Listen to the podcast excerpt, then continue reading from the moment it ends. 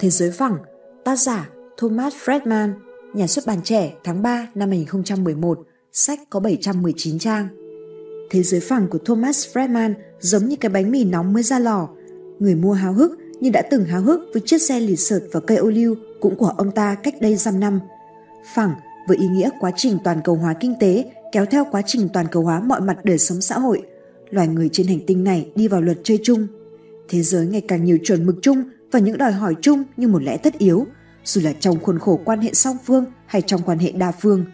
Quá trình này không đòi hỏi, không chào mời ai tham gia. Quá trình này chỉ lạnh lùng đặt ra trong mỗi quốc gia, mỗi doanh nghiệp, mỗi cá nhân con người sự lựa chọn. Tham gia thì lợi và hại như thế này, không tham gia thì lợi và hại như thế kia, sẽ thăng hoa hay sẽ bị đào thải tùy thuộc vào sự lựa chọn. Không ai có thể đứng một mình một chợ, càng không thể chúc sinh đứng một mình vẫn sinh. Đương nhiên, trong cái chợ chung này, lợi thế bao giờ cũng thuộc về giàu có và khôn ngoan. Có thể ai đó sẽ hỏi, thế còn đạo đức nằm ở đâu? Xin mọi người tự tìm câu trả lời. Riêng tôi xin thưa cho phần mình, đạo đức có thể được nuôi dưỡng trong giàu có và khôn ngoan của trí tuệ và hình như khó bảo vệ được trong cái nghèo và lạc hậu. Khác chăng so với thời tròn, xin tạm gọi như vậy. Thời phẳng ngày nay, giàu có hầu như trước hết phụ thuộc vào tầm nhìn toàn cầu và trí tuệ và khoa học và công nghệ, nhất là công nghệ thông tin, năng lực quản trị và cả kinh doanh, kể cả về ý nghĩa khai thác nguồn theo chiều mở, khai thác nguồn theo chiều sâu, luôn luôn chủ động tạo ra cầu mới, sâu chuỗi cung, được Fredman mô tả khá sinh động khi nói về 10 lực làm phẳng thế giới. Đương nhiên cũng vì phẳng, nên cơ may và rủi ro ngày nay đổi chỗ cho nhau nhanh nhạy chẳng kém sự lưu chuyển trên mạng là bao. Tất cả chính là sức ép của thế giới phẳng, tuy nó chẳng mời ve vãn ai cả. Thế nhưng trong ba thập kỷ vừa qua, nó đã gây nên không ít sóng gió trên thế giới, có cả sóng thần nữa. Bước vào thế kỷ 21, sự ép này càng phức tạp hơn. Phẳng đến mức những khái niệm địa kinh tế hay địa chính trị vốn chi phối mọi mối quan hệ quốc tế thời chiến tranh lạnh, ngày nay không thích hợp, khó tồn tại nếu không bổ sung thêm nội dung mới. Thậm chí trong nhiều trường hợp đã bị thay thế bởi những khái niệm khác trong khung khổ những cam kết mới, những ký kết mới của trật tự thế giới một siêu đa cường, kể cả khuôn khổ tổ chức thương mại thế giới, những hiệp định thương mại song phương, hiệp định thương mại tự do. Nội dung chính, quá trình làm phẳng thế giới diễn ra như thế nào? Một, khi tôi đang ngủ. Hơn 500 năm sau khi Columbus dùng công nghệ hàng hải thô sơ thời đó để vượt biển, trở về an toàn và chứng minh rằng thế giới là tròn, tôi đã đến đây, Bangalore và được nghe một trong những kỹ sư thông minh nhất được đào tạo tại trường đại học công nghệ hàng đầu của Ấn Độ và với sự hỗ trợ của công nghệ hiện đại nhất nói chắc chắn với tôi rằng thế giới là phẳng, phẳng như màn hình mà ông ta sử dụng để chủ trì cuộc họp toàn bộ chuỗi cung toàn cầu của mình. Điều thú vị hơn là ông đã coi đây là sự kiện tích cực, là mốc mới trong sự phát triển của loài người và là cơ hội lớn đối với Ấn Độ và thế giới. Một thực tế là chúng ta đang làm phẳng thế giới. Khi nhận ra điều này, cảm giác hào hứng, chen lẫn sợ hãi ngập tràn trong tôi. Là một nhà báo, tôi thực sự hào hứng khi tìm ra cách để lý giải rõ ràng những gì đang xảy ra trên thế giới ngày nay. Rõ ràng, Nandan đã đúng. Việc sử dụng máy tính, email, mạng, hội nghị từ xa và phần mềm mới năng động cho phép nhiều cá nhân hơn có thể hợp tác và cạnh tranh với các cá nhân khác đối với nhiều loại việc làm tại nhiều nơi trên trái đất theo cách bình đẳng hơn bất cứ thời đại nào trước kia trong lịch sử loài người. Khi bạn bắt đầu tư duy về thế giới phẳng hay ít nhất là đang trở nên phẳng, bạn sẽ phát hiện ra nhiều điều có ý nghĩa hoàn toàn khác với trước đây. Bản thân tôi cũng rất hào hứng bởi quá trình làm phẳng thế giới cho phép chúng ta kết nối tất cả các trung tâm tri thức trên hành tinh lại thành một mạng lưới toàn cầu đơn nhất mà nếu hoạt động chính trị và chủ nghĩa khủng bố không cản đường, có thể sẽ mở ra một kỷ nguyên đầy thịnh vượng, sáng tạo, cộng tác giữa các công ty, các cộng đồng và các cá nhân. Nhưng phát hiện về thế giới phẳng cũng làm tôi sợ hãi, cả trong nghề nghiệp và cuộc sống cá nhân. Về cá nhân, sự sợ hãi của tôi xuất phát từ thực tế là không chỉ những người viết phần mềm và các chuyên gia máy tính được trao quyền để cộng tác về công việc trong thế giới phẳng mà các mạng lưới khủng bố khác cũng có lợi thế như vậy. Sân chơi sẽ là không công bằng nếu chỉ thu hút và trao đặc quyền cho một nhóm của những người sáng tạo. Nhưng nó hoàn toàn công bằng vì đang thu hút và trao đặc quyền cho cả những người đàn ông và đàn bà giận dữ, căm phẫn và bị làm nhục. Về mặt nghề nghiệp, phát hiện ra thế giới phẳng làm tôi dai dứt vì tôi nhận ra rằng quá trình làm phẳng của thế giới đã xảy ra khi tôi đang ngủ, rằng tôi không thể nhận ra điều này sớm hơn. Sự thật là tôi không ngủ mà đã lao tâm khổ tứ vào việc khác. Toàn cầu hóa đã phát triển đến cấp độ hoàn toàn mới. Nếu đặt cuốn sách Chiếc xe lịch sợt và cây ô liu và cuốn sách này cạnh nhau, bạn sẽ rút ra kết luận lịch sử có tính khái quát rằng thế giới đã trải qua ba kỷ nguyên toàn cầu hóa. Kỷ nguyên thứ nhất kéo dài từ năm 1492 khi Columbus dương buồm mở ra sự giao thương giữa thế giới cũ và thế giới mới cho đến khoảng năm 1800. Tôi gọi thời kỳ này là toàn cầu hóa 1.0. Toàn cầu hóa 1.0 đã làm thế giới co lại từ kích thước lớn thành kích thước trung bình. Toàn cầu hóa 1.0 để cao các quốc gia và sức mạnh cơ bắp. Trong kỷ nguyên này, các quốc gia và chính phủ đã đi đầu trong việc phá bỏ các bức tường và kết nối thế giới lại với nhau, thúc đẩy sự hội nhập toàn cầu. Kỷ nguyên lớn thứ hai, toàn cầu hóa 2.0, kéo dài từ năm 1800 đến năm 2000, bị gián đoạn bởi cuộc đại khủng hoảng và hai cuộc chiến tranh thế giới. Thời kỳ này làm thế giới co lại từ cỡ trung bình xuống cỡ nhỏ. Trong toàn cầu hóa 2.0, tác nhân then chốt của sự thay đổi, động lực thúc đẩy hội nhập toàn cầu là các công ty đa quốc gia. Các công ty đa quốc gia này vươn ra toàn cầu để mở rộng thị trường và thu hút sức lao động với bước đi tiên phong đầu tiên của các công ty cổ phần Hà Lan và Anh cùng với cách mạng công nghiệp. Kỷ nguyên lớn thứ ba, kỷ nguyên toàn cầu hóa 3.0. Toàn cầu hóa 3.0 làm thế giới co từ cỡ nhỏ xuống cỡ siêu nhỏ và đồng thời săn bằng sân chơi toàn cầu. Trong khi động lực của toàn cầu hóa 1.0 là các quốc gia, của toàn cầu hóa 2.0 là các công ty, thì động lực của toàn cầu hóa 3.0 có tính độc nhất, đó là động lực mới, cho phép các cá nhân cộng tác và cạnh tranh trên thị trường toàn cầu. Hệ thống thế giới phẳng là sản phẩm của sự hội tụ giữa máy tính cá nhân, cho phép các cá nhân trở thành tác giả của các sản phẩm số với cáp quang, cho phép các cá nhân tiếp cận với các sản phẩm số trên thế giới gần như miễn phí và phần mềm xử lý công việc cho phép các cá nhân trên khắp thế giới cộng tác trên cùng cơ sở dữ liệu bất kể từ nơi đâu với khoảng cách như thế nào. Trong quá trình làm phẳng và làm thế giới co lại, toàn cầu hóa 3.0 không chỉ do các cá nhân của các nước phương Tây thúc đẩy mà từ nhiều nước, không phải phương Tây, không phải người da trắng. Các cá nhân từ mọi ngõ ngách của thế giới phẳng đều được trao quyền. Toàn cầu hóa 3.0 tạo điều kiện cho rất nhiều người tham gia và cạnh tranh và bạn sẽ thấy con người của mọi màu da đều có thể tham gia. Tôi thật sự bị cuốn hút về mức độ phát triển của dịch vụ thuê làm bên ngoài. Rao nói, chúng tôi đang làm nhiều ngàn tờ khai thuế. Nhân viên CPA ở Mỹ thậm chí không cần đến văn phòng của họ. Họ có thể ngồi trên một bãi biển ở California, email cho chúng tôi và yêu cầu. Jerry, cậu làm các tờ khai thuế bang New York rất tốt. Hãy làm các tờ khai của Tom. Sonia, cậu và nhóm của cậu ở Delhi hãy làm các tờ khai ở Washington và Florida nhé. Sonia làm việc tại nhà riêng ở Ấn Độ nên công ty không phải trả trước tiền lương. Còn một số việc thực sự phức tạp đây nữa, tôi sẽ tự làm. Năm 2003, khoảng 25 tờ khai thuế ở Mỹ đã được làm ở Ấn Độ. Năm 2004, con số này là 100 ngàn. Năm 2005, con số trên là khoảng 400 ngàn. Trong một thập niên tới có thể dự đoán rằng nhân viên kế toán tại Mỹ sẽ thuê làm bên ngoài tất cả các khâu cơ bản của các tờ khai thuế, ít nhất là như thế. Tôi nói với Rao, điều anh đang nói với tôi là người Mỹ, bất cứ làm nghề gì, bác sĩ, luật sư, kiến trúc sư, nhân viên kế toán, bạn cần biết tách công việc thành những phần khác nhau, bởi vì bất cứ công việc gì có thể số hóa được đều có thể thuê làm bên ngoài tại nơi có các nhà sản xuất thông minh nhất hoặc rẻ nhất hoặc cả hai. Rao trả lời, mỗi người cần tập trung vào giá trị gia tăng của họ. Màn hình đang cháy. Anh có biết một trung tâm liên lạc ở Ấn Độ trông như thế nào không? Hiện tại có khoảng 245.000 người Ấn Độ trả lời các cuộc gọi điện thoại đến từ mọi nơi trên thế giới hoặc chào mời khách hàng mua thẻ tín dụng, điện thoại di động hay hối phiếu quá hạn. Tại Mỹ, việc làm tại trung tâm liên lạc có lương thấp và không mấy được coi trọng, nhưng khi chuyển qua Ấn Độ, chúng trở thành những việc làm có lương và uy tín cao. Tinh thần làm việc ở trung tâm 24 trên 7 và các trung tâm khác mà chúng tôi đã đến thăm là rất cao.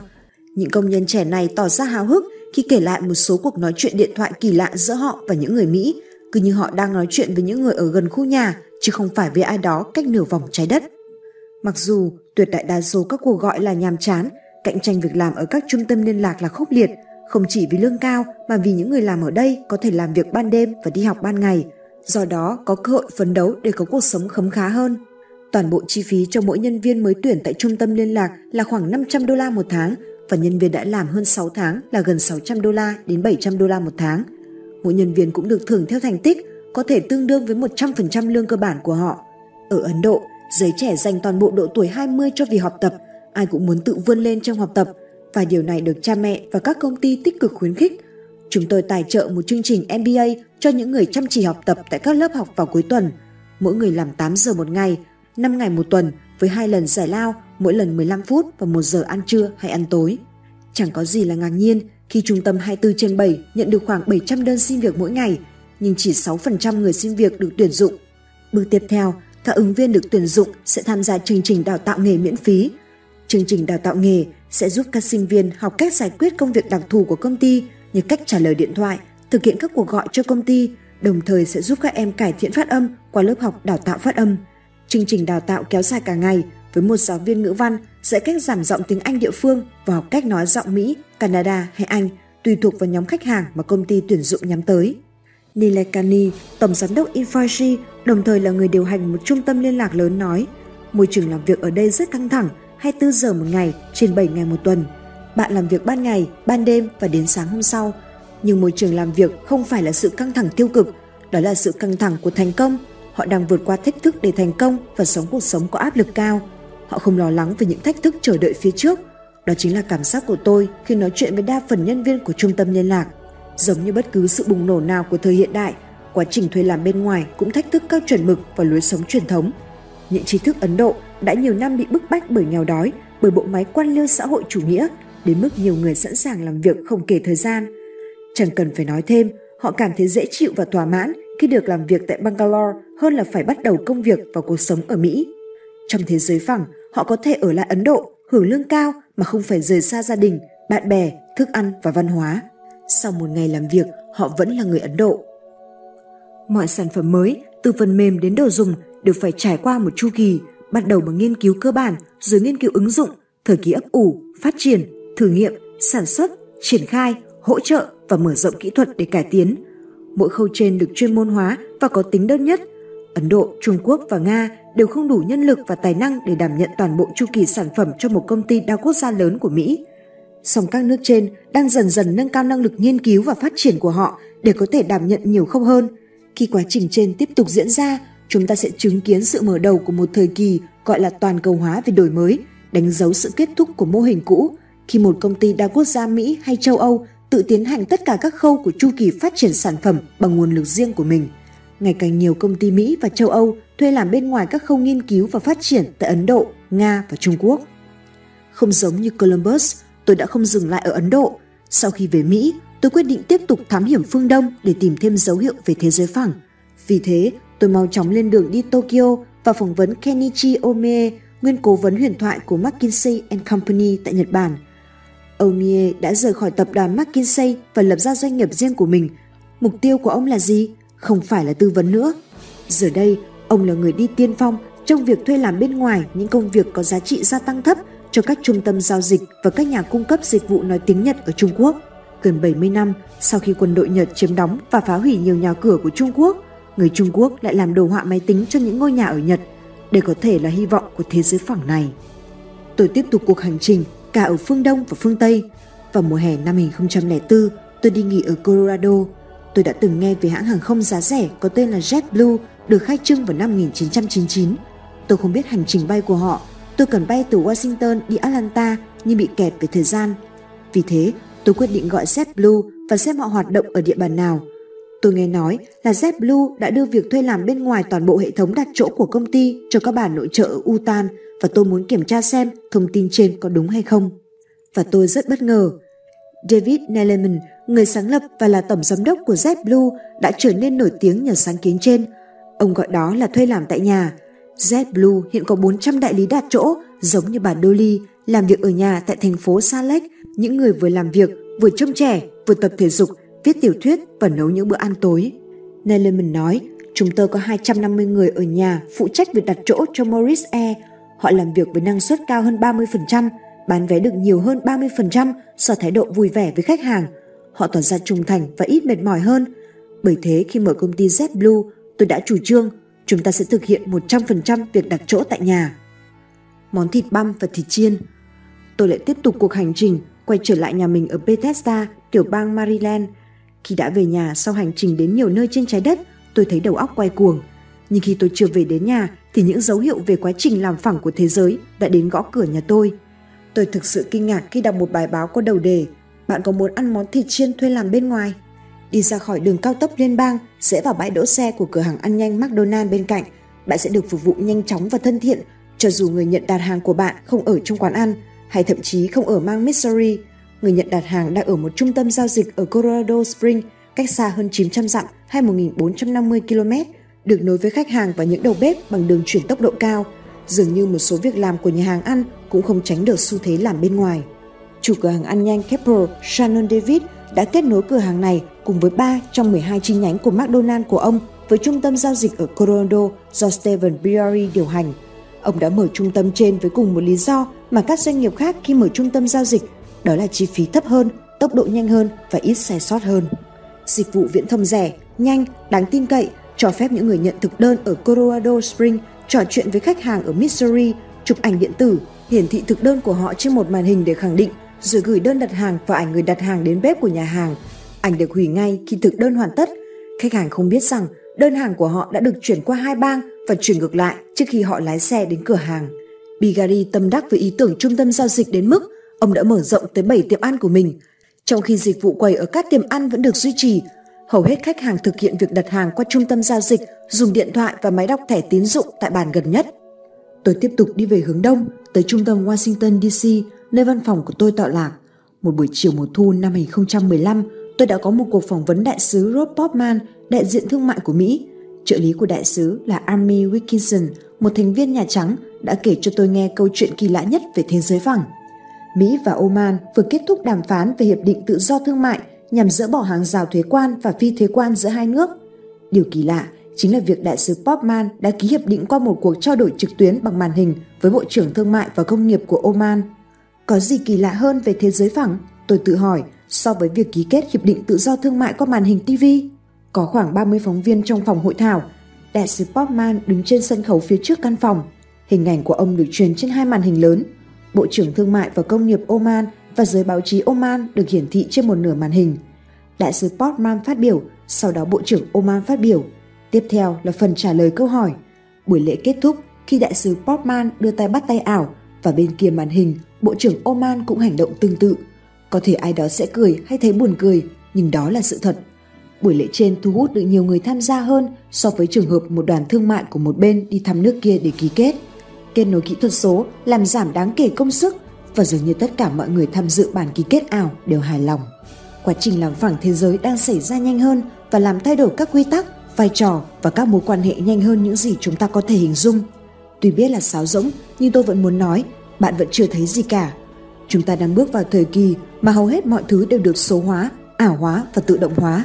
Các quốc gia, các công ty và các cá nhân có thể tăng năng suất nếu áp dụng các công cụ công nghệ mới – đây là thời kỳ mà nhiều cá nhân hơn bất cứ thời kỳ nào trước đây trong lịch sử thế giới có cơ hội tiếp cận các công cụ này, bất kể họ là các nhà đổi mới hay là người cộng tác.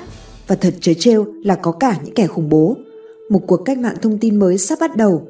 Tôi gọi giai đoạn này là toàn cầu hóa 3.0 bởi vì nó tiếp theo toàn cầu hóa 2.0. Song tôi cho rằng kỷ nguyên toàn cầu hóa mới này đang tạo ra một sự khác biệt về lượng tới mức cùng lúc sẽ có sự biến đổi về chất. Đó là lý do vì sao tôi đưa ra ý tưởng rằng thế giới đã biến từ tròn thành phẳng. Ở mọi nơi, các hệ thống thứ bậc đang bị thách thức từ bên dưới và phải tự biến đổi thành các cấu trúc theo chiều ngang và có tính cộng tác hơn. Nếu viễn cảnh về quá trình làm phẳng này cùng tất cả các áp lực, sự sai lệch và các cơ hội đi cùng với nó khiến cho bạn lo lắng về tương lai thì điều đó cũng là bình thường và dễ hiểu. Mỗi khi nền văn minh trải qua một cuộc cách mạng công nghệ, toàn bộ thế giới sẽ thay đổi một cách sâu sắc. Nhưng quá trình làm phẳng của thế giới sẽ khác về bản chất, tốc độ và phạm vi so với những lần thay đổi trước đây – Quá trình làm phẳng đang xảy ra với tốc độ khác hẳn và ngay lập tức ảnh hưởng đến rất nhiều người trên hành tinh một cách trực tiếp hay gián tiếp. Sự chuyển đổi sang kỷ nguyên mới này càng nhanh, càng rộng bao nhiêu thì khả năng tàn phá của nó càng lớn và càng tạo ra sự khác biệt với quá trình chuyển giao quyền lực có trật tự từ ông chủ cũ sang ông chủ mới của thế giới. Do đó, thách thức lớn nhất trong thời đại chúng ta là tiếp thu những thay đổi này theo cách sao cho không bị choáng ngợp nhưng cũng không bị bỏ lại đằng sau. Cách nào cũng khó cả, nhưng đó là nhiệm vụ của chúng ta điều đó là tất yếu và không thể đảo ngược